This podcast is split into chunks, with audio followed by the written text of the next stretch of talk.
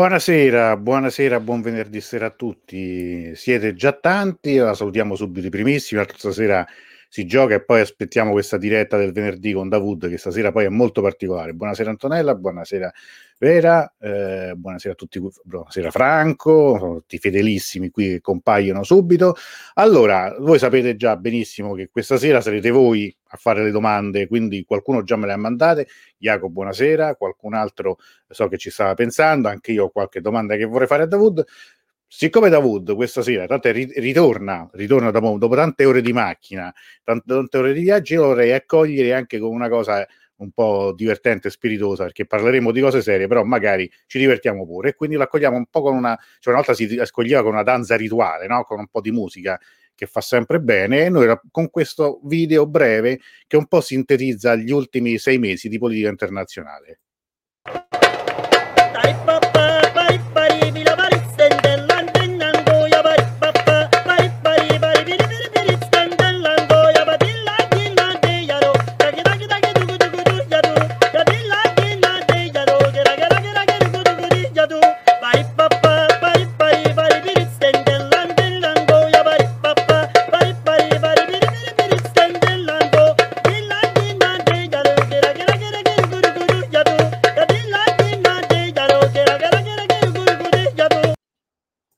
Qua, benvenuto Davud, come stai? Nel nome di Dio, colui che è bello e ama la bellezza. Buonasera, buonasera a te e a tutti gli amici. Beh, un po' una sintesi, no? C'era Trump, c'era la, la, la, tizia che ballava dietro il colpo di Stato del Myanmar, lei faceva lezione eh, a sua insaputa. E, è che è vero, dice Grazia, cioè, ci manca solo Renzi, è vero. Ci, ci fosse stato Renzi che diceva first reaction shock sarebbe stato perfetto. Eh, iniziamo bene, dice buonasera a tutti, buonasera Laura, Mina, eccetera, eccetera. Allora, come stai? Ti, sei un po' stanchino stasera, come diceva qualcuno in un film famoso? Sì, eh, praticamente ho avuto modo di fare un giro, diciamo, di, di ricognizione, eccetera, un po' nelle zone dell'Iran centrale. Sono stato a Yazd e eh, devo dire che ci sono segnali, segnali anche positivi, ah, segnali anche incerti. È chiaro mm. che eh, aspettiamo, speriamo che eh, i prossimi mesi siano migliori, il turismo possa ripartire non solo in Iran, un po' in tutto il mondo e si possa praticamente si possa uh, tornare, tornare a fare bene in molti sensi. Bene, allora noi a molti abbiamo già spiegato il titolo di questa serata, l'ho detto in questi giorni durante le altre dirette, l'avevamo già annunciato venerdì scorso. La storia secondo Davud, il titolo nasce da un, una cosa che è accaduta eh, poco più di un anno fa e l'ho recuperata, ve lo faccio vedere brevemente, sono pochissimi secondi. Tenete presente che era l'8 gennaio, era il giorno in cui l'Iran aveva risposto all'uccisione di Soleimani. In, in, Italia per qualche ora si parlò di politica internazionale e di Medio Oriente, poi alla fine rientrò tutto, poi arrivò il, il coronavirus e da allora praticamente è come se questa parte di mondo non ci riguardasse più, non esistesse più. Però vediamo questo pezzettino di, di questo video. È vero. No, non è vero. Iran, ma come non è vero? No, Iran, l'Iran, scusate, non vuole distruggere no. nessuno, l'Iran negli no. ultimi 250 anni non ha attaccato nessuno, l'Iran ha solo risposto, qua, lo dico io, quando è stato attaccato, no? Eh, ha risposto tra l'80 e l'88 all'aggressione di Saddam. Negli ultimi 250 anni, no, è la storia che possiamo appurare. Per quanto riguarda Ecco qua, può anche bastare. Era David Parenzo che quando Davud disse ma l'Iran è una cosa storica che credo che non è che questione di essere esperti di Iran, mm, basterebbe leggere un libro di storia, si saprebbe che si apprenderebbe che l'Iran, appunto, gli ultimi 250 anni di storia, non ha mai scatenato nessuna guerra, però questo evidentemente in quel contesto e per qualcuno valeva come una bestemmia e quindi la storia secondo Davud, noi stasera la storia secondo Davud adesso la ascolteremo, proveremo a, a chiar- fargli un po' di domande. Allora, Davud, io direi di cominciare allora, tra dalle... L'altro, tra l'altro devo prego. dire che eh, il programma in questione è il programma Agora, che era il mattino appunto dell'8 gennaio in cui l'Iran praticamente bombardava le basi americane in Iraq, rispondeva praticamente all'attentato contro il generale Soleimani e eh, tra l'altro lo stesso uh, Parenzo che vedete, era entrato in questa diciamo lite con me più avanti quando io ricordai che c'era un governo riformista a Teheran, ma mi faccia piacere altri riformisti non esistono i riformisti in Iran, poi praticamente cioè lui rientrò, però si capì un attimo che lui non sapeva nemmeno che c'era anche il partito, che ne so, lo schieramento riformista nel nostro paese. Eh, sì, questo è il, è il, problema dei giornalisti italiani che sono tuttologi senza sapere nulla. Parenzo non si è mai occupato di esteri in vita sua, eh, però evidentemente quella mattina non avevano nessun altro da, da, da chiamare, non, nessuno era alzato ancora probabilmente. Comunque, eh, da qui quindi abbiamo preso comunque la questione della storia secondo Davud, è una storia che comunque ora eh, in realtà io ho anche cioè, seguito perché vabbè di, molte volte qui siamo insieme a ridere e scherzare, io stesso a fare il pagliaccio, però eh, volevo anche raccontare proprio per eh, i nostri amici, col- coloro che ci conoscono, che comunque eh, dal 96-97 per eh, appunto anche il lavoro che conduco, diciamo che ho seguito un po' giornalmente, si può dire, tutti gli, gli sviluppi della politica del Medio Oriente, dell'Iran, tutte queste guerre infinite purtroppo che ci sono state negli ultimi anni. Eh, ho dovuto seguirle, vedere cosa accadeva, cosa succedeva, quindi praticamente si è sviluppata questa appunto storia secondo Davud. Eh, la cosa che eh, comunque volevo dire, eh, cioè è una cosa comunque mm, molto casuale, no? che io lo dico in questi giorni in cui c'è anche una situazione un po' eh, diciamo in, di, incerta, situazione di transizione, possiamo dire anche in Italia, è comunque che eh, una cosa che magari non si, non si dice o non si conosce o non si sa è che eh, molti anni fa in questa parte del mondo, intendo proprio l'Iran, eh, la gente ci ha creduto, cioè gente che si trovava anche, se vogliamo, anche in una cattiva situazione. Eh, ci ha creduto, ha creduto nel fatto di poter eh, diventare forte, diventare grande, essere grande come il passato, un po' come magari che mm. so, in Italia eh, molte volte credo che gli italiani ci pensino, pensino all'impero romano, ai fasti del passato, eccetera, eccetera. Da noi praticamente molti anni fa ci abbiamo creduto, abbiamo cercato di farlo e eh, non dico che si sia realizzato al 100% ciò che volevamo, però credo che eh, questa trasformazione in un qualcosa di grande in realtà, almeno in parte, eh, sia avvenuta. No? E secondo me il motivo principale per cui è avvenuta è, è proprio perché la gente poco alla volta ha scoperto che eh, cioè se, se, si vuole fare una cosa, eh, quel qualcosa la si può fare, no? Io eh, non so se eh, tu ricordi che c'era questo, hanno fatto, c'era il cartone, hanno fatto il film, no? Di Asterix e Obelix e i Galli, eh, cioè che erano i Galli contro poi i Romani sì. che li volevano conquistare. Era un cartone molto carino. E in questo cartone ricordiamo che c'erano questi Galli che quando bevevano questa pozione magica all'improvviso diventavano fortissimi quella pozione magica nella vita reale, secondo me, è la consapevolezza di potercela fare, di potercela fare da soli, facendo affidamento ogni paese per conto suo sulle proprie forze.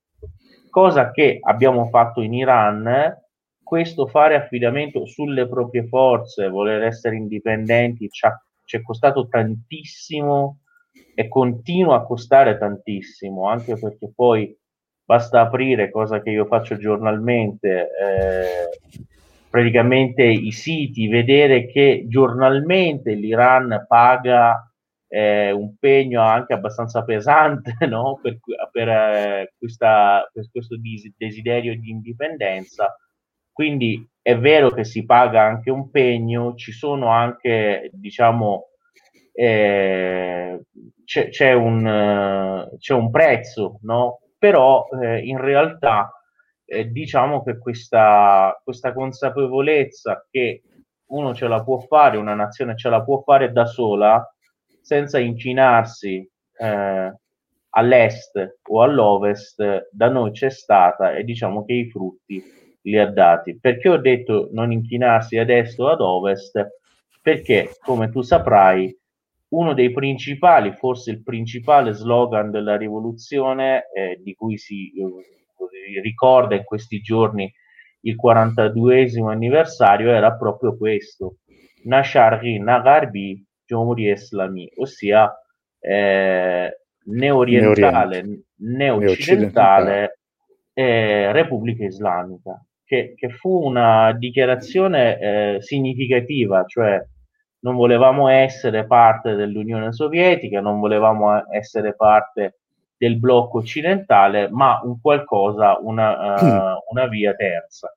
Certo, eh, poi tu sai come lo spieghi anche nel tuo libro, eccetera, eccetera, che ciò uh, allineò entrambi i blocchi contro di noi, che poi andarono ad armare Saddam Hussein e a creare eh, quella dolorosissima guerra imposta, eh, guerra Iran-Iraq, eh, e poi tutte le sanzioni di questi 42 anni, dicevo, la propaganda negativa contro l'Iran che prosegue e tante al- altre cose. Però eh, diciamo che eh, l'Iran di oggi, per, cioè amici e nemici lo riconoscono, non è paragonabile a quell'Iran che lasciò appunto lo Shah.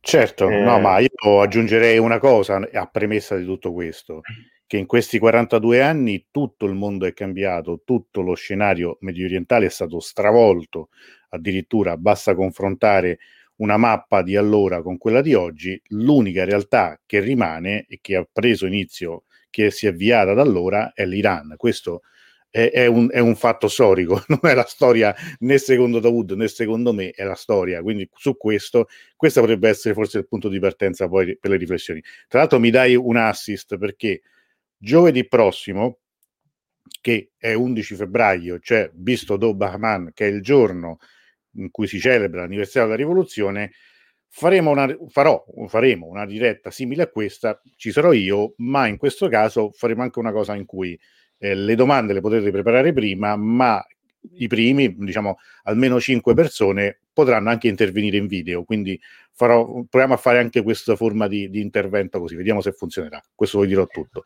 Prima di, prima di passare alle domande, io faccio due cose. Allora, preparatevi, mh, noi abbiamo già qualcosa da chiedere a Davud. Nel frattempo, chi volesse fare domande può scriverlo ovviamente nei commenti. Vi ricordo che però, siccome è venerdì, il venerdì alla fine si gioca, dai, ci, ci salutiamo un po' Davud perché la mattina dopo va a lavorare, noi perché invece iniziamo il fine settimana e quindi stasera si gioca con Dirus, con gioco con Dirus mettete l'hashtag gioco con Dirus e eh, sarete sorteggiati sulla solita ruota della fortuna. Io nel, nel, nel messaggio, nella cosa avevo detto si vincono un paio di leggings unisex marchiati, marchiati di russo.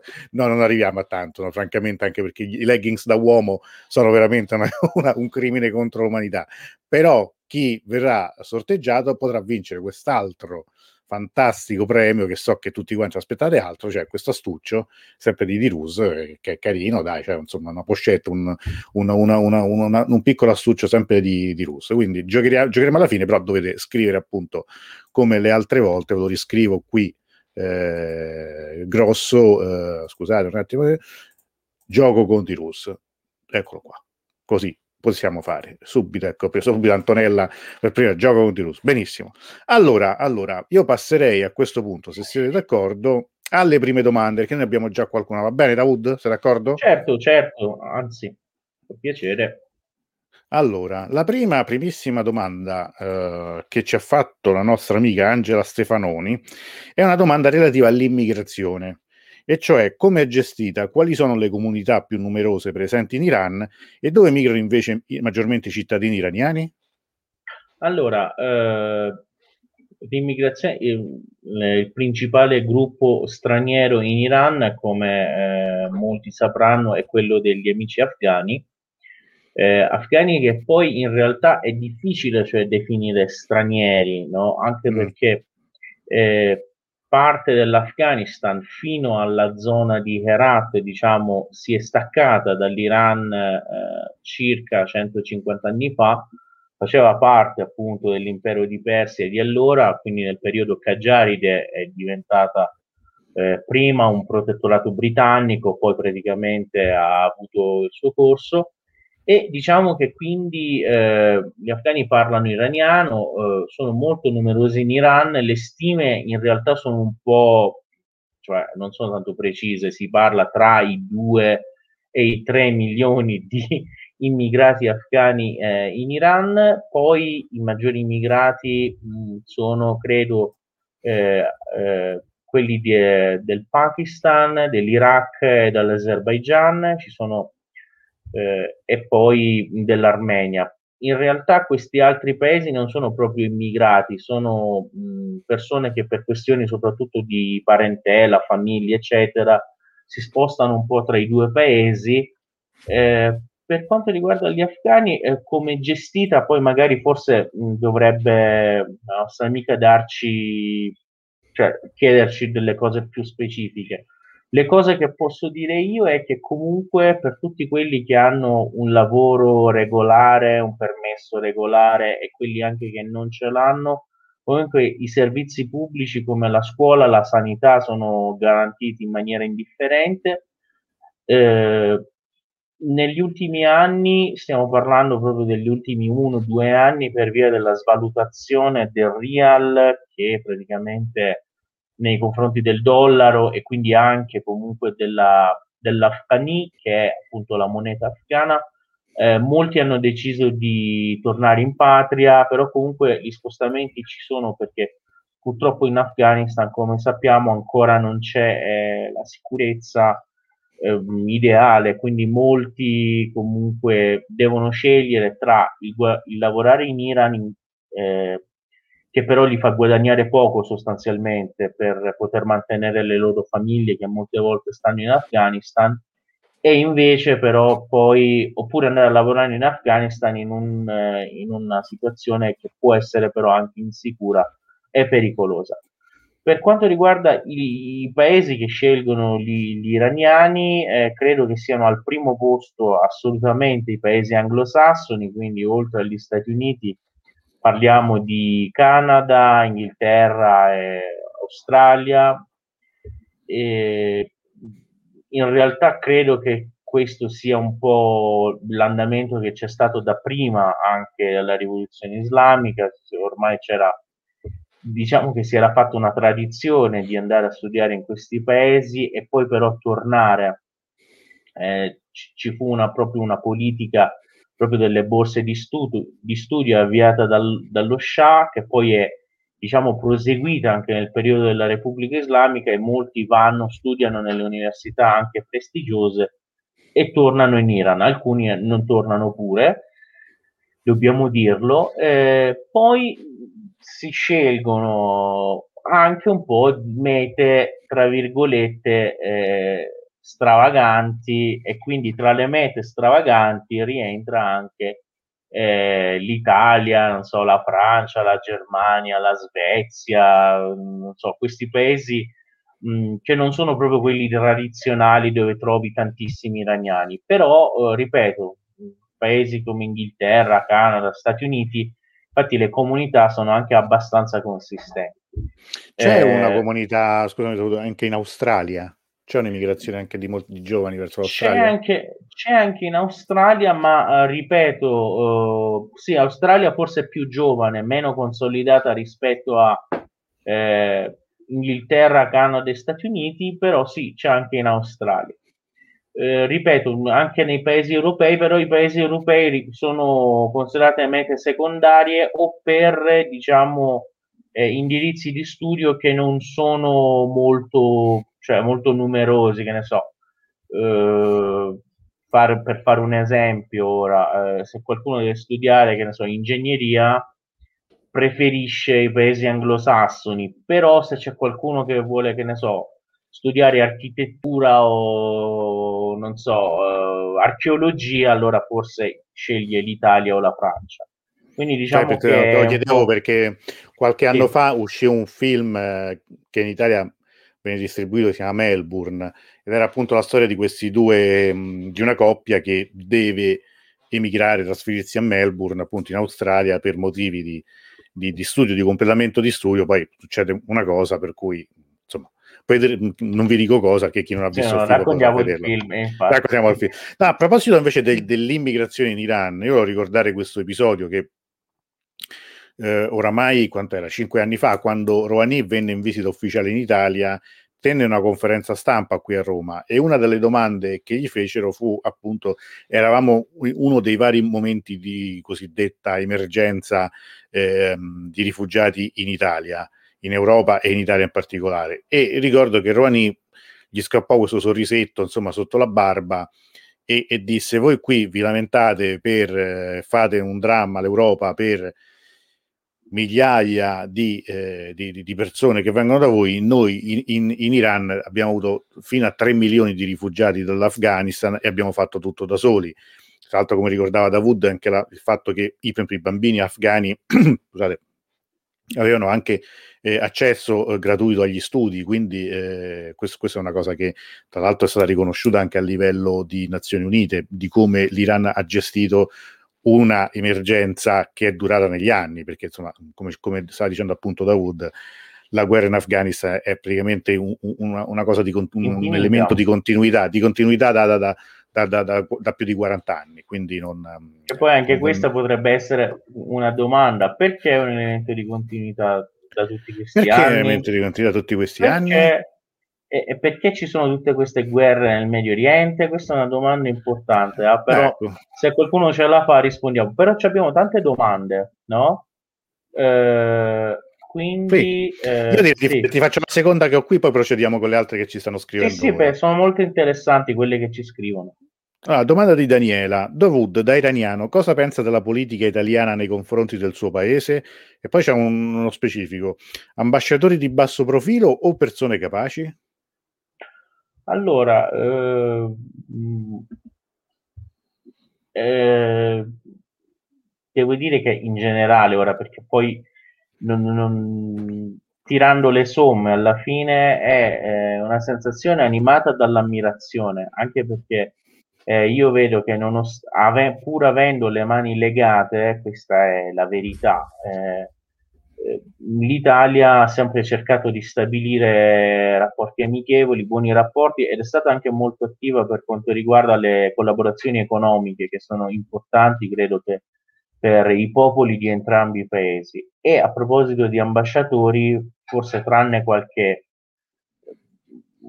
piccola eccezione, eh, devo dire che sono sempre state persone davvero capaci, almeno quelli che abbiamo avuto qui a Teheran, e gente che si è impegnata. Io ricordo l'ambasciatore precedente a questo, Conciatori, che mh, io praticamente lo, vede- lo, vedevo ogni giorno da una parte diversa, secondo me lavorava giorno e notte e ha favorito tantissimo anche gli scambi tra Iran e Italia.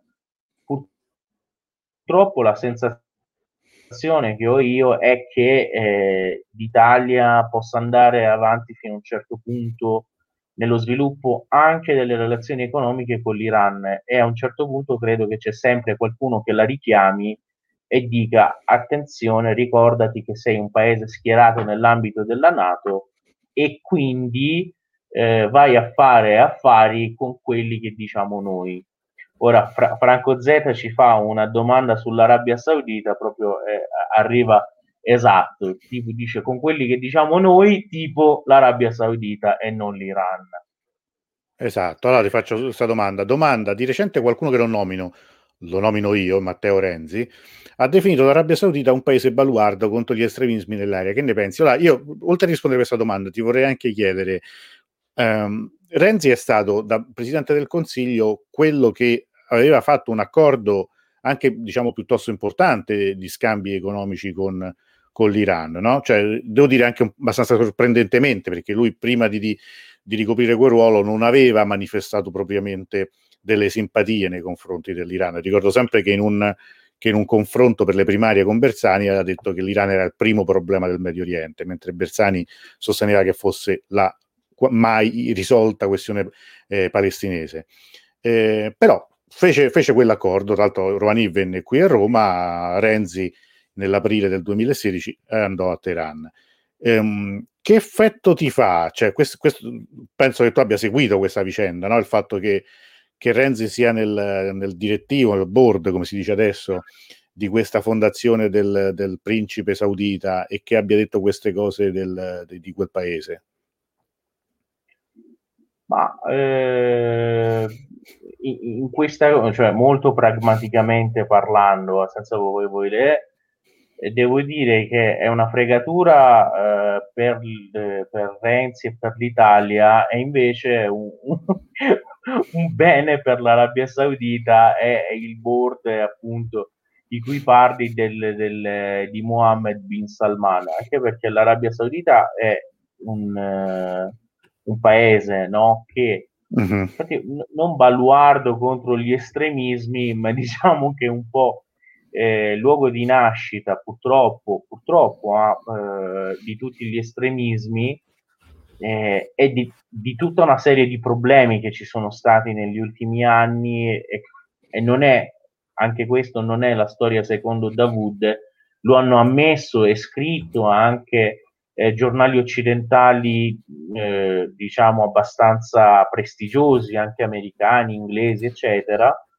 E, e, però abbiamo da, da, sempre ormai questa realtà della regione che gli americani sono alleati dell'Arabia Saudita, quindi praticamente di questa pa- e poi cioè non è che sono ora per, per, far capire anche ai nostri amici non è che sono cattivi proprio i sauditi, i cittadini, la gente è brava da tutte le parti, e purtroppo abbiamo questo, la monarchia saudita che eh, fa delle scelte eh, difficilmente condivisibili e eh, molto criticabili. Una scelta, se, se, così si può chiamare scelta, cioè la, è un eufemismo, la scelta di fare ad esempio la guerra allo Yemen, di ridurre alla povertà 15 milioni di persone, uccidere almeno 100.000 persone, e, e poi, come se non bastasse, negli ultimi anni, letteralmente, praticamente investire in quelle che sono state le sigle terroristiche che hanno fatto poi stragi in Siria, non so, l'ISIS stesso, Al-Qaeda, cioè per, per, cioè, per dirla certo. tutta, no? I, tra i 19, questa cioè è la versione che ci hanno dato gli americani, eh, non è la storia secondo Davud. Di questi 19 benedetti, no, benedetti no, maledetti attentatori dell'11 settembre, 15 non erano mica iraniani, erano sauditi. Tra l'altro è uscita dalla, diciamo, dall'indagine del Senato americano che erano stati finanziati addirittura da principi della corona saudita, no? E quindi praticamente eh, qui in mezzo, cioè un po' più che non, non, so proprio se sia baluardo contro gli estremismi, io esprimerei i miei seri dubbi a proposito di ciò. Sì, e, no, infatti, eh, e, poi eh, proprio Mohammed bin Salman, eh, ricordiamo che è un personaggio che ora, al di là dei 100.000 yemeniti la cui morte lui porta sulla coscienza, eh, ha fatto delle purghe eh, orribili anche nella sua stessa famiglia, uccidendo principi che lui ricone, eh, riteneva scomodi, imprigionando gente. E quindi non è proprio il tizio, Beh, diciamo... È, è, accusato di aver fatto fare a pezzi eh, Khashoggi, giornalista. eh, Khashoggi sì, nell'ambasciata eh, saudita ad Ankara, quindi cioè, questi sono oddio, gli stessi americani, quindi insomma voglio dire, non è che, che proprio sia un principe, ecco, insomma, dire, sì, nel, nel senso che un rinascimento, è vero, è vero che nel rinascimento pure ne succedevano di tutti i colori, no, però no, magari per capirci, insomma, cioè, per capirci vabbè, bene tra Mohammed bin Salman e Topo Gigio ci sono delle differenze, mm. no? Mm. Quindi ora eh, ognuno comunque fa le sue scelte. Se Renzi vuole stare con lui, beh, vabbè.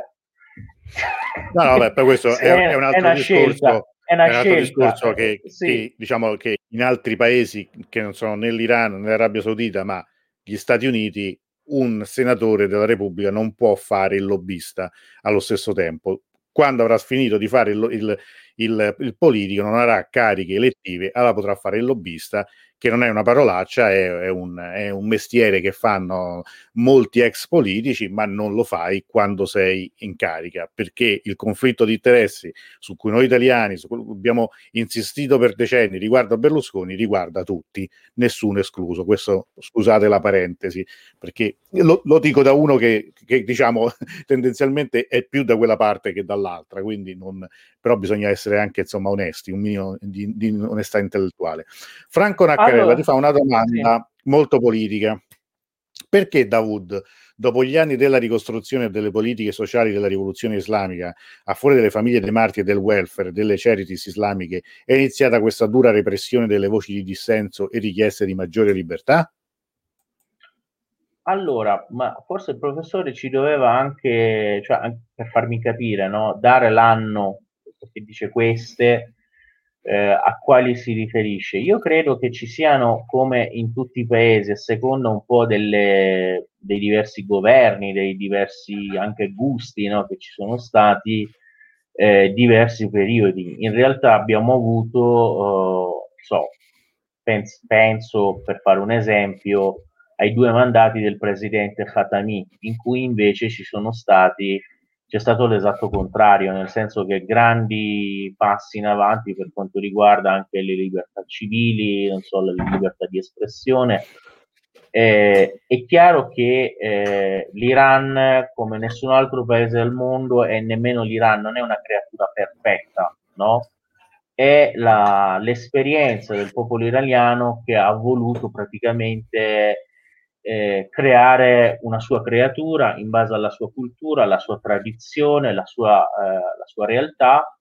Eh, ha commesso anche degli errori, però ripeto, credo che eh, ci siano diverse, diverse, diciamo, diverse direzioni, diversi gusti. In alcuni momenti, diciamo che sì, ci sono state anche delle libertà sono state limitate e, e in certi momenti no, invece sono state favorite però credo che mh, bisogna fare una somma delle forze delle diverse direzioni.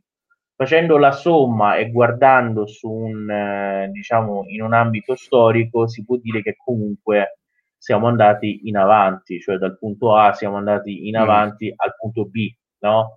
Non è che siamo andati indietro eh, rispetto, rispetto al punto da cui eravamo partiti, che era appunto 1979. C'erano tante altre domande interessanti. C'è una domanda di Francesco. Domanda: dopo la rivoluzione del 79 è ancora possibile eventualmente praticare la, regione, la religione cattolica e in relazione a ciò in Iran esistono delle chiese aperte al pubblico?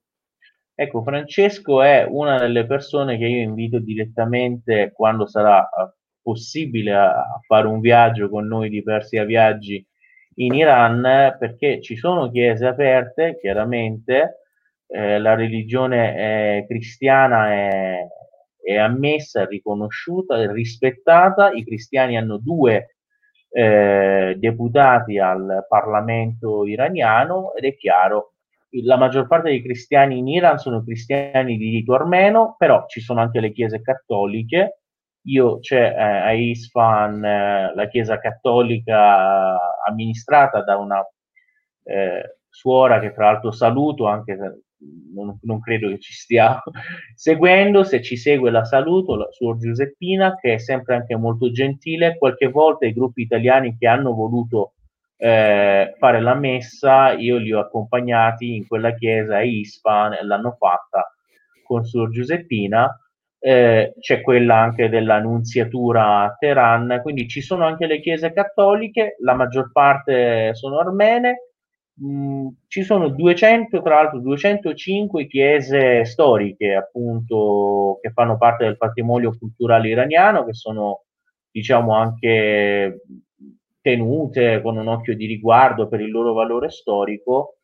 Eh, e c'è, mh, mm, ci sono quartieri cristiani in diverse città, quello di Isfahan, il quartiere di Jolfa, di Nuova Jolfa, ricordiamolo, è il più bello, forse il più famoso, e quindi sì, è libero, non ci sono problemi per praticare il, il cristianesimo anche in Iran. Ci sono due domande simili. Questa di Francesco: esiste un rapporto privilegiato o comunque particolare tra il popolo italiano e quello iraniano, una sorta di affinità, diciamo? E anche Antonella qui ci chiede: in Italia ci sono molti iraniani, secondo me ci sono affinità tra, fra di noi. Come siamo visti noi in Iran? Ecco, queste due, queste allora, due domande. Allora, diciamo che eh, l'affinità c'è, nel senso che anche gli iraniani, eh, almeno vis- nella visione del mondo dell'iraniano, eh, molti mi dicono anche che non sono stati in Italia, però comunque, che ne so, hanno visto gli italiani nel cinema, li hanno mm. visti, hanno visto gli sportivi italiani, eccetera, eccetera. Comunque mi dicono, ma è vero che ah, abbiamo la sensazione che gli italiani siano, siano simili a noi? Mm. E poi proseguono, ora rispettando anche gli altri paesi, però è, è interessante farvi sen- sentire cosa dicono dice, ah, sai, non sono come i tedeschi, non sono come gli inglesi, loro sono di, di, differenti da noi, sono un po' strani, un po' aridi, un po'... però invece gli italiani sono così eh, calorosi come noi, eccetera, eccetera. Quindi l'iraniano ha in realtà questo sentore, questo sentimento che di similitudine con gli italiani, poi anche come caratteri somatici non siamo sì. tanto diversi, eh no. direi che siamo proprio simili. Eh, no, mi sono ricordato che eh, Antonello assomiglia in una maniera incredibile a uno dei fondatori di una famosa pasticceria di Yazd, no? Tra l'altro, se lo, se lo ritrovo lo faccio torno, vedere. Ma... Torno, torno da Yazd, eh, ah, quindi... te lo giuro che te lo giuro che non gliel'avevo detto. Mia figlia ha detto: Ma è vero che questo signore assomiglia allo zio Antonello? E dico: Sì, sì, assomiglia e come. Oggi è la giornata delle, oggi è delle, delle somiglianze. Una signora oggi mi ha detto che io somiglio a zero calcare, anzi, era convinta che io fossi zero calcare. Quindi, no, ma quello lì adesso se lo ritrovo al volo, forse già l'ho fatto vedere, ma quella, quella, quell'immagine è impressionante perché infatti dicevo se ti ricordi dicevo a una nostra amica che era in viaggio con noi che fosse la, il negozio di mio zio e da allora tutto il viaggio era i dolcetti che ho comprato da tuo zio, cioè era questa cosa che è diventata così. Vabbè, piccola parentesi. Comunque, allora, eh, un'altra eh, domanda, quindi, ecco, ti riguarda sì, invece direttamente. E quindi, quindi, c'è questo, e poi si, si è venuto a formare negli anni questo feeling. Io ora vedo negli ultimi anni ci sono anche tante coppie miste, non so, e quindi direi che c'è un sempre maggiore contatto tra le due popolazioni, cosa che naturalmente mi fa molto piacere. Allora, come avete scelto di venire in Italia? Eh no, stiamo in Iran, nel senso che... No, però Vabbè, siamo... non so se si riferisce quando i tuoi genitori sono... che tu sei nato in Italia, no? Cioè, com- sì, com- sì. perché vennero in Italia? Ah, vennero in Italia, erano uno, uno tra quelli che scelsero la meta stravagante. no, eh, erano appassionati, diciamo, di eh, biologia e farmacia, diciamo, e scelsero l'Italia per studiare e mentre studiavano, sai che quando la gente studia queste cose succedono. E quindi eh, sono nato io, appunto, mentre studiavano. e quindi eh, così. Poi però in realtà ora da molti anni io vivo in Iran con la mia famiglia e niente, tutto qua. Allora, allora, ci sono poi una considerazione, per esempio, fra, il professor Naccara dice sempre, è vero che anche molti bambini pakistani e afghani sono stati curati bene e a basso costo in Iran, penso ai tumori al Mahak. Questa è un'altra considerazione. Ehm, allora, vediamo, c'era un'altra domanda. Ehm, aspettami, eccolo. Vera che chiede, in cosa è cambiato l'Iran dagli anni Ottanta e dopo la morte di Khomeini, oltre la Costituzione, cioè oltre l'assetto costituzionale, come è cambiato il paese? Allora, eh, un cambiamento che interessa molto a me che si può praticamente vedere molto bene con i fatti, con i numeri e con queste cose qua, è il cambiamento scientifico, nel senso che eh, l'Iran ai tempi della rivoluzione, anche subito dopo, era un paese che importava persino il formaggio, no? Nel senso che il formaggio che consumavano i miei genitori era il formaggio che lo Scià faceva venire dalla Danimarca, no? Eh, che qui veniva commercializzato col nome di feta cheese mm. e tutti erano abituati a quello. Cioè siamo passati da un paese che importava il formaggio, no? oppure che ne so, anche i fiammiferi, cioè una situazione eh, diciamo indecente per, per dirla molto Beh, semplicemente, a una nazione che oggi produce di fatto tutto, no?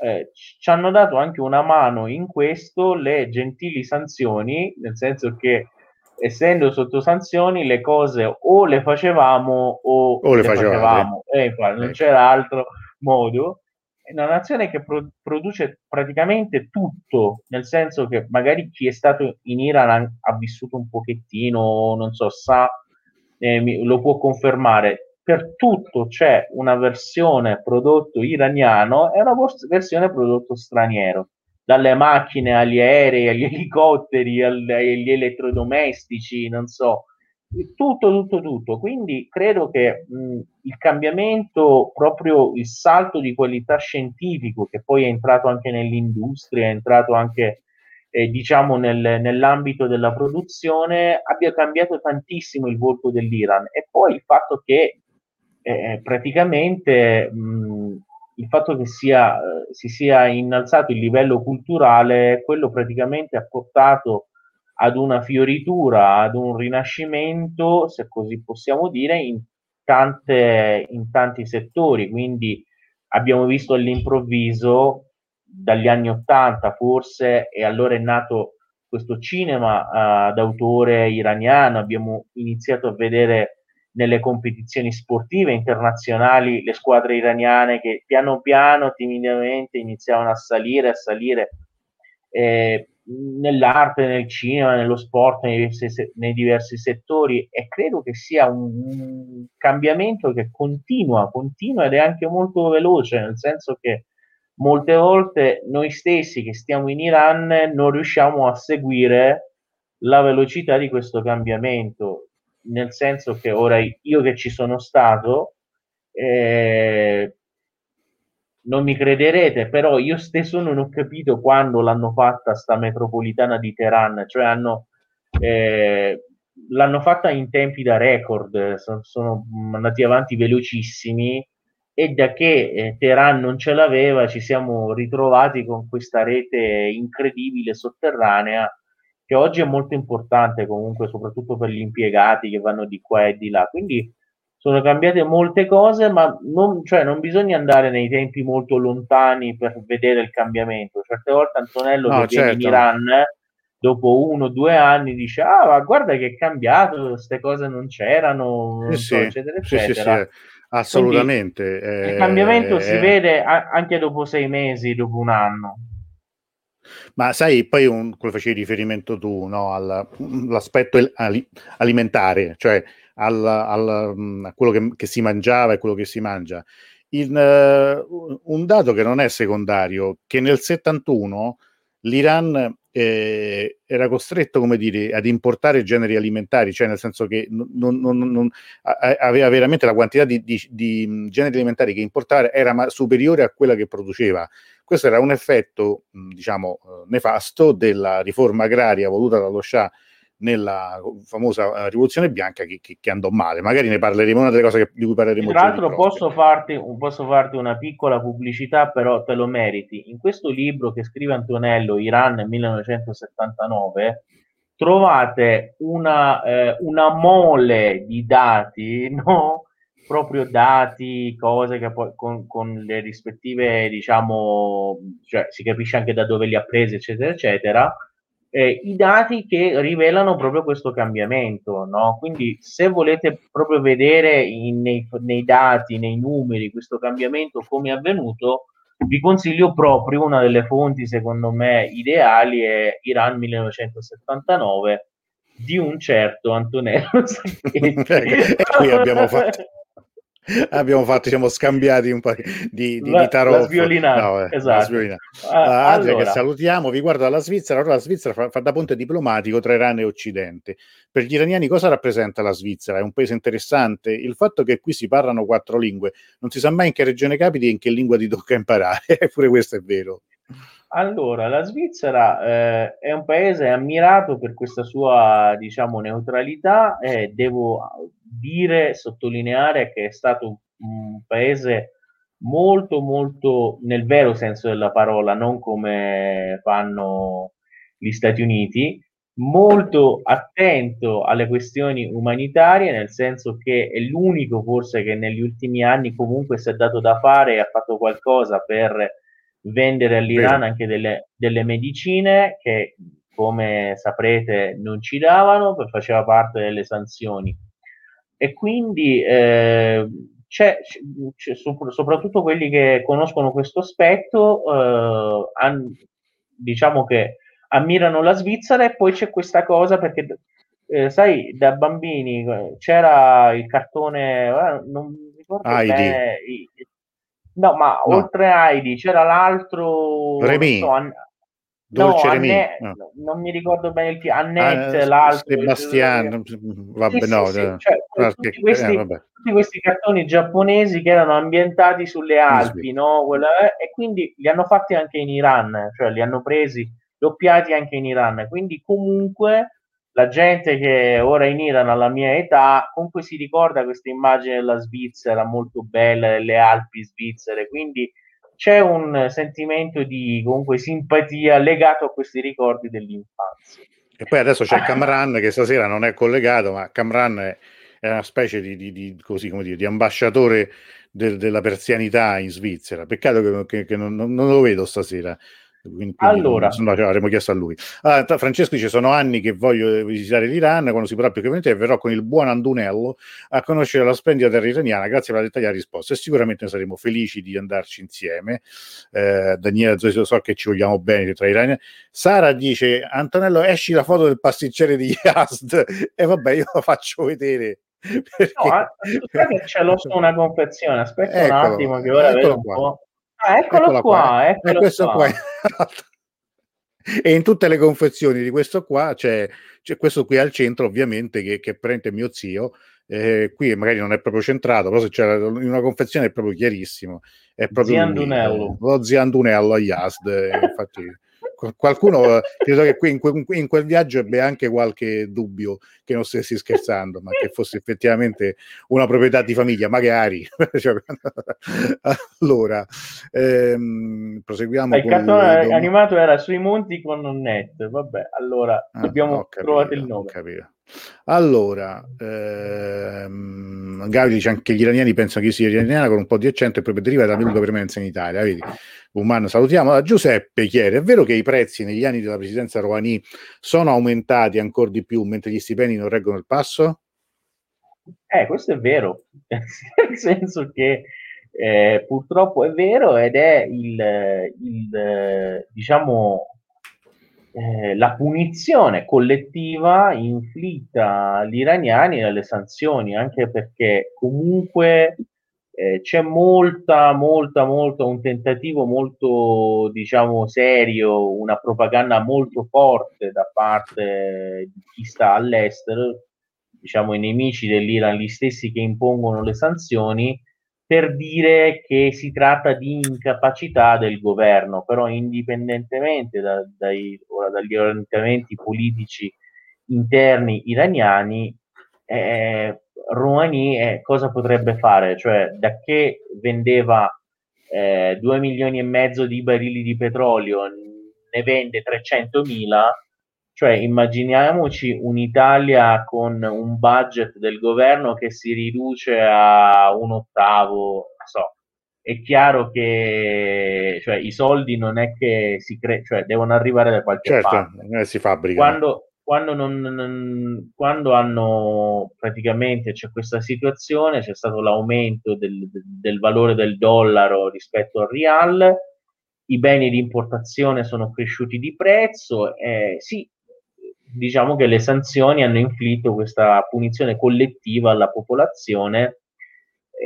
Il governo ha cercato di fare quello che poteva, però è chiaro che può solo, eh, diciamo, alleviare l'effetto delle sanzioni, ma non lo può neutralizzare, almeno per ora, questa è una realtà, cioè ammessa anche dalla guida suprema, non possiamo neutralizzare completamente l'effetto delle sanzioni, però l'obiettivo è arrivare proprio lì, cioè arrivare in un giorno in cui in presenza o assenza delle sanzioni comunque il paese sia così forte economicamente da poter andare avanti e garantire comunque un tenore di vita alla popolazione in questo momento non è in grado quindi quando ci sono le sanzioni in effetti gli effetti si sentono si sen- e vengono proprio sentiti dalla popolazione io direi anche dai ceti più bisognosi in pratica allora, qui un'altra domanda. Il petrolio iraniano a chi viene venduto e come funzionano le sanzioni? In parte mh, già ne hai parlato, ma...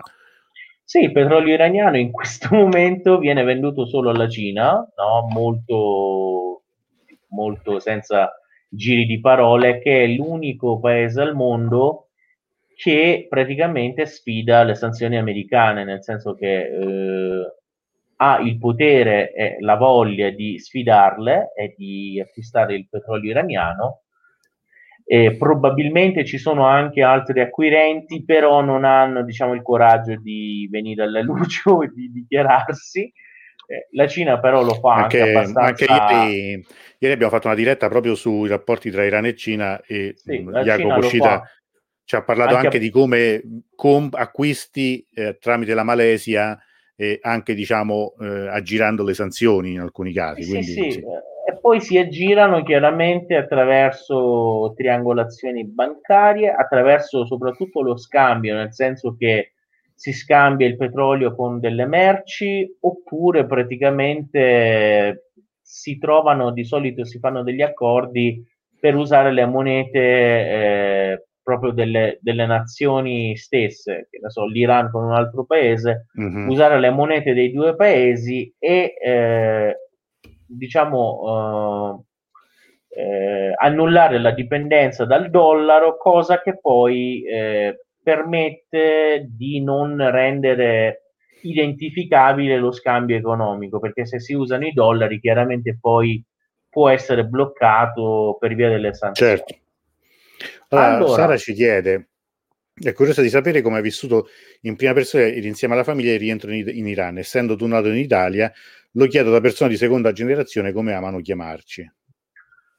Allora, eh, devo dire che ci sono stati dei momenti molto belli e anche dei, dei, momenti tragici. Cioè, mi ricordo che io quando, quando sono entrato a scuola avevamo proprio per mia sfortuna l'esame di arabo che io cioè, proprio sapevo qualcosina di persiano, poi proprio di arabo non sapevo un tubo e ho preso zero. Chiaramente lo zero arabo, il numero zero è, chiaro che per un ragazzo che poi eh, in Italia andava bene a scuola, eh, prendere zero era un po' uno shock, no? Quanti anni avevi Però, tu quando sei rientrato in Iran? Eh, avevo 13, 14, eh, però poi ho recuperato e mi, mi ritengo anche molto fortunato perché studiando poi, recuperando, studiando anche le cose che si studiano in Iran, eccetera, ho avuto modo di conoscere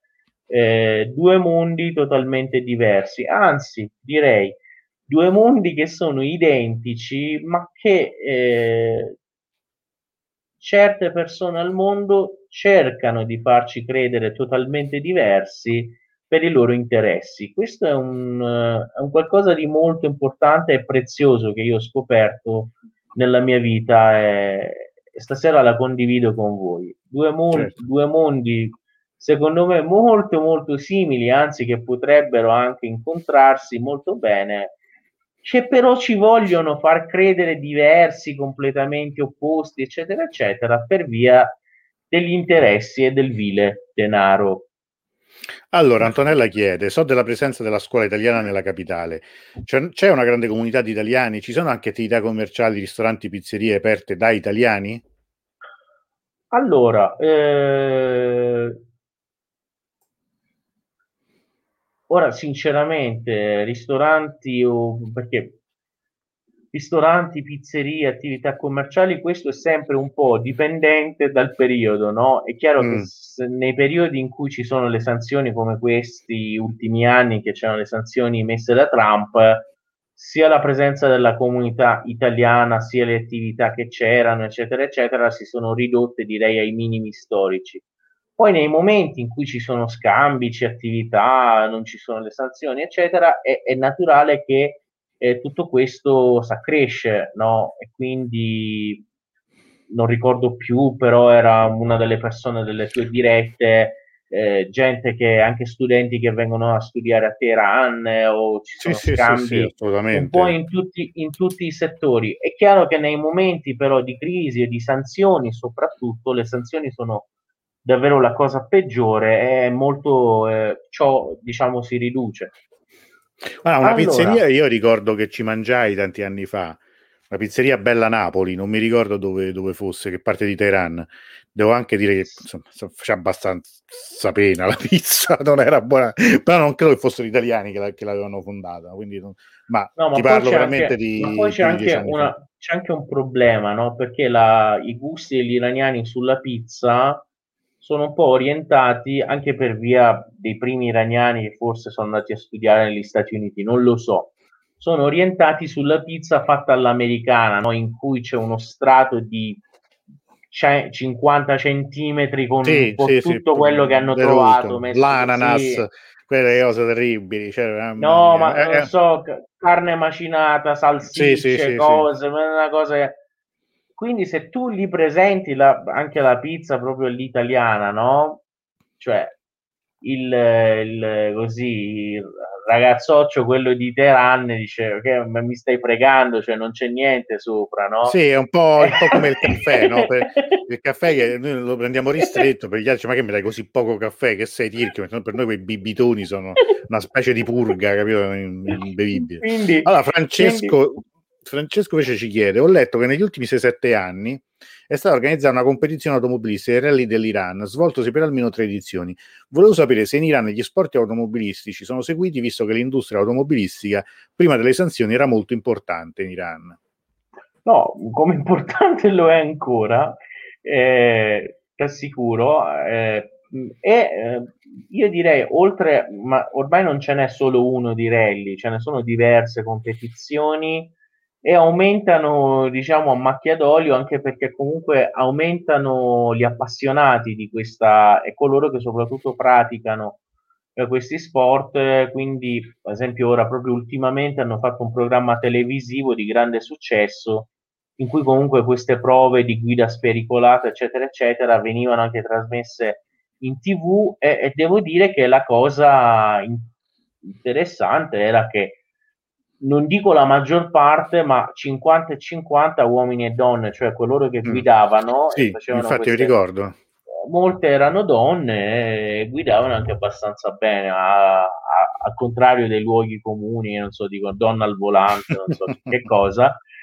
Eh, in Iran, eh, o, o, almeno questa è la trasmissione, eh, guidavano abbastanza bene. Allora, allora c'è altre, qualche altra domanda, poi magari chiudiamo. Io ricordo, sono gli ultimi minuti per per scrivere e per giocare. Io ricordo chi magari si fosse collegato dopo, chi scrive gioco con Dirus partecipa all'estrazione che faremo tra pochi minuti del, per vincere la pochette, per vincere l'astuccetto di, di, di, di Rus. Allora, c'era un'altra, tanto grazie Francesco, dice bellissimo tipo di Antonello, eh, grazie davvero. Franco che, che, ci chiede, ma perché il governo iraniano non ha sostenuto più decisamente questa grande attitudine scientifica in campo di ricerca di buona sanità, di agricoltura diffusa, di water harvesting a favore della popolazione delle città e dell'agricoltura per aumentare la produzione e ridurre l'import? Eh, lo fate in apnea, l'ho fatto letto in apnea. no, è chiaro che aumentare la produzione e ridurre l'importazione, questa è la volontà, anche perché abbiamo detto ridurre la dipendenza dall'estero e neutralizzare l'effetto delle sanzioni. Però sono cose eh, semplici da dirsi, no? Eh, non è che si fa dall'oggi al domani eh, e poi in un momento appunto di mancanza di fondi è chiaro che poi ce ne sono ancora meno per investire, già mancano quelli per amministrare, cioè la, la situazione è un po' questa. eh, e quindi è chiaro che bisogna occuparsi delle priorità. Questa credo certo. è la sensazione che ho io per quanto riguarda questi, questi mesi e questi anni. Allora, eh, c'è un'ultima cosa forse, dunque, eh, chiede Angela anche al Venezuela il petrolio, ma mm, forse il Venezuela non ha bisogno no, del petrolio Ve- iraniano. No, no, no, no, al Venezuela è una domanda interessante perché negli ultimi mesi hanno mandato per 4-5 volte dei carichi, anche ogni volta considerevoli, eh, di eh, petrolio, mm-hmm. no, scusa, petrolio no, benzina esattamente con queste grosse navi, ogni volta credo un milione, un milione e cinque di eh, barili appunto di, di litri appunto di benzina perché il Venezuela è un grande produttore di petrolio ma anche loro per via delle sanzioni e non gli danno i pezzi di ricambio delle raffinerie certo. non riescono ad avere raffinare il petrolio e avere la benzina necessaria quindi si erano creati dei, dei veri problemi code lunghissime in Venezuela quindi l'Iran ha mandato loro sia la benzina, intanto per risolvere il problema, e anche i pezzi di ricambio delle raffinerie che invece noi sappiamo fare.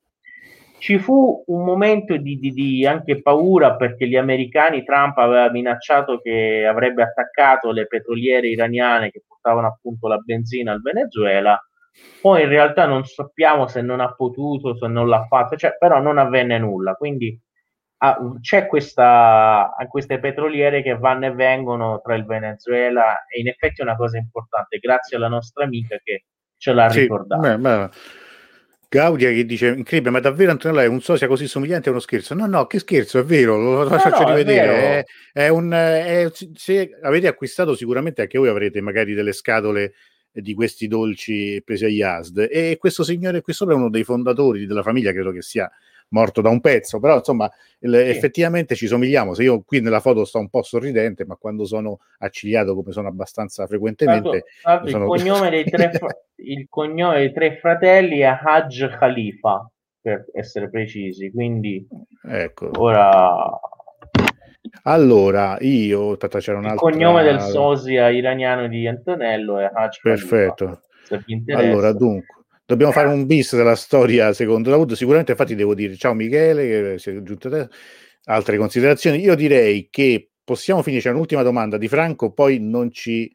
Eh, eh vedi anche grazie io ho avuto la scatola dei dolci di Antonello oramai sono miei quindi mi devono pagare dei diritti adesso la prossima volta che ci andiamo eh, diciamo, sgancia che qua ti ho fatto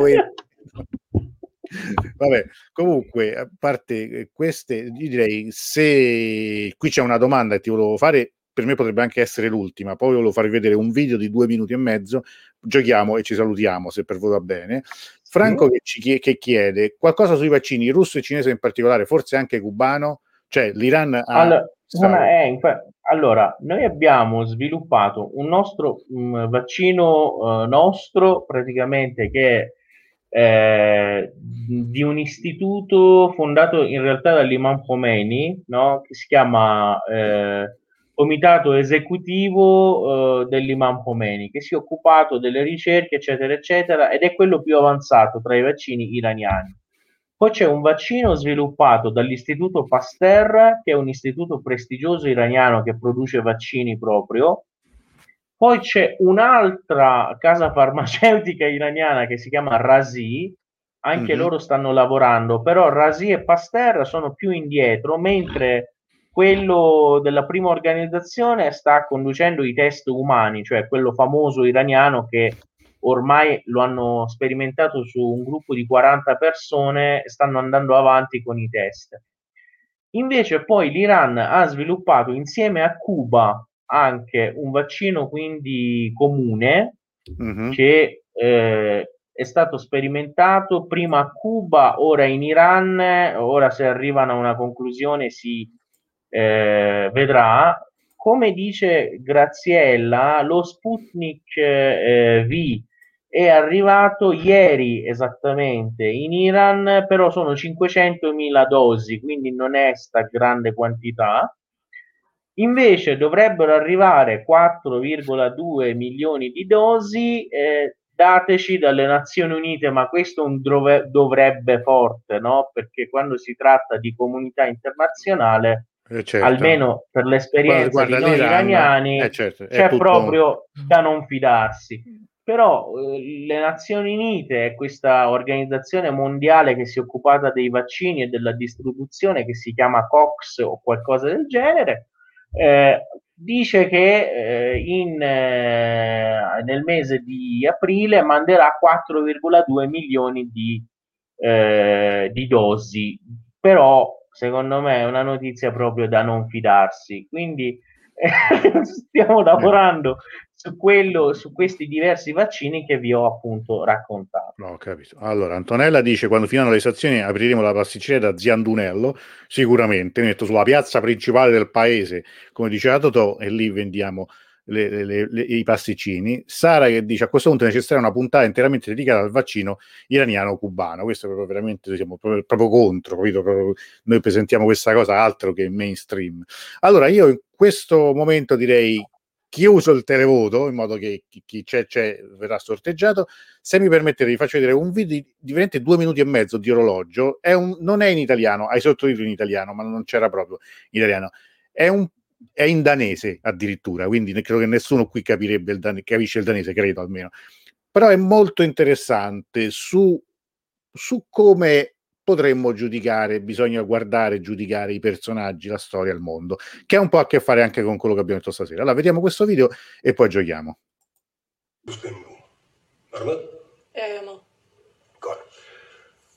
Den første. Han er delvis lammet af polio. Han har for højt blodtryk, han lider blodmangel, han har i det hele taget en perlerække af meget alvorlige sygdomme. Så lyver han, hvis det passer i hans kom, og øh, han spørger en astrolog til råds om det meste af sin politik. Han er sin kone utro, han kæderyger, og så drikker han alt for mange martinier. Næste, nummer to. Han er overvægtig, han har allerede tabt tre valg. Han har øh, haft en depression, han har haft to hjertetilfælde, han øh, er helt umulig at arbejde sammen med, enrådig. Så ryger han cigarer non-stop, og hver aften inden han går i seng, så bæller han utrolige mængder af champagne, cognac, portvin, whisky og så lige han sover. To sovepiller. Den sidste, mine damer her, nummer tre. Han øh, er en højt dekoreret krigshelt. Han øh, behandler kvinder med respekt. Han elsker dyr. Han ryger aldrig, og han drikker kun en enkelt øl en sjældent gang imellem. Josef. Hvem vil du stemme på? Den sidste. Den sidste, nummer tre? Ja. Okay. Og hvad siger I andre? Ja, tre. tre. Nej.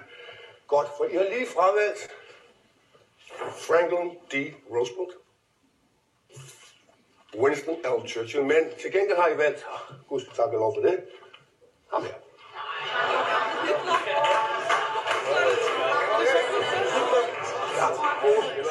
Det er sjovt, men der er øh, en pointe med det her, som er vigtig, og som jeg håber på, at I kommer til at forstå på et tidspunkt. Verden er aldrig, som man forventer den. Åh, oh, vi får travlt. Bene, io lo lascio come spunto di riflessione. Il mondo non è mai come lo immaginiamo. E questo è, è con questa riflessione vorrei... C'è anche, c'è anche, una storia secondo Davuto. Vedi? Eh, appunto, c'è una storia... allora, facciamo adesso al volo questo ultimo passaggio con il nostro gioco.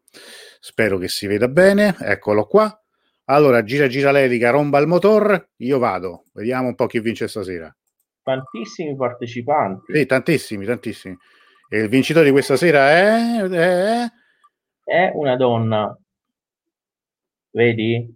Miriam Colombo. Bene, bene Miriam.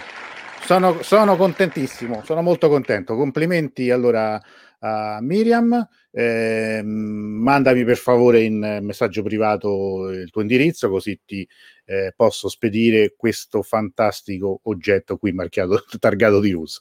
Allora, Davud, L'astuccio, esattamente. Allora, grazie Davud, eh, veramente Bashi, è caso di dirlo, insomma, vatti a riposare adesso, stai, insomma, riposati un po', grazie per... Credo che questa formula sia molto interessante, eh? non so voi che ne pensiate, sì, ma a, a me è piaciuta a, molto. A me pure, se vuoi possiamo fare anche il bis la prossima settimana, anche, così, perché no? anche perché ho visto che c'è molta partecipazione, soprattutto certo, ora, questo non è uno scherzo però, invito a fare domande più cattive. Eh, le ma io famose, infatti le avevo le famose, le avevo... domande, le famose domande scomode, così magari da lì possono, possono nascere spunti interessanti, secondo me. Allora, Esattamente. Allora, grazie. Noi ci, noi ci vediamo quindi venerdì prossimo. Se, se per te va bene, faremo un vuole. titolo anche come, come la puntata. Con tutti gli altri ci vediamo eh, prossimi giorni. Tanto saluto tutti, grazie, bellissima serata, eccetera, eccetera. È arrivato oggi cover cellulare, bene. Ci mette un po' eh, la spedizione, ve lo dico subito, quindi anche a Miriam anche a Vinta. Ma invece del bis non potrebbe diventare un appuntamento fisso? Eh, Addirittura. Una, una saga, la storia secondo Udo, una saga. Una ci, metti, ci, metti, ci, metti, l'hashtag, eh, come si chiama?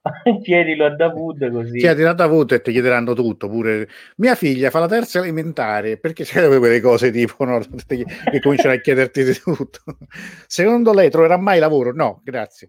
Eh, va bene, allora ehm, noi il prossimo appuntamento ce l'abbiamo martedì, avremo di nuovo Stefano Pellò e parleremo della persosfera, ovvero l'Iran dai Balcani fino all'oceano, al Mar Giallo. Quindi Bello. parleremo dell'influenza della Persia anche per esempio in Bosnia e in altri paesi. Sarà molto molto interessante, ma prima Bellissimo. di questo, che, prima di questo, chi, ti seguo pure martedì, io Martedì, martedì, alle 21, martedì prossimo. Giovedì invece ci, sarà, ci sarò io, parleremo di rivoluzione, quindi chiunque volesse partecipare prepara- si può preparare le domande e magari ecco almeno 4-5 possono eh, intervenire in presenza, cioè vi manderò poi un link e vi collegherete, mentre adesso siamo anche sul pezzo perché poi insomma voi conoscete il Clubhouse che è questo nuovo social in cui si parla invece si parla e basta, cioè nel senso che è un, è un social solo per iPhone e solo istanze in cui si conversa. Eh, io lo provo, lo sto provando e domenica sera alle 21 farò un prim, prim, primo esperimento in cui eh, chi vorrà, chi ha, chi ha, il sistema dell'iPhone, chi ha Apple, soltanto per ora Ma è una cosa sperimentale. un attimo, come si chiama il software? Il, no, il social si chiama um, Clubhouse. Se vuoi ti invito, wow. perché, perché tu, tu hai iPhone, giusto? Sì, però ora eh. vediamo un po'. Sì, non lo eh. conosco, se, guarda. Se riesco, a manda- se riesco a mandare, perché ho finito un po' forse gli inviti, ma forse poi si ricaricano. Se te lo mando e la prima, la prima conversazione sarà ovviamente conversazione sull'Iran, perché, come lo potevo chiamare. E sarà un po' un eh, racconto certo. di, come, di come è nata questa esperienza, di come sta andando e delle cose che abbiamo ancora in cantiere per voi. Grazie, grazie a tutti. È tardi, cioè tardi, insomma, anche per Davuto, poveraccio, che ha alle spalle un lungo viaggio e domattina si deve alzare presto. Quindi grazie ancora e ci sentiamo prestissimo per gli aggiornamenti. Grazie a tutti e grazie a Davuto soprattutto. Buonanotte.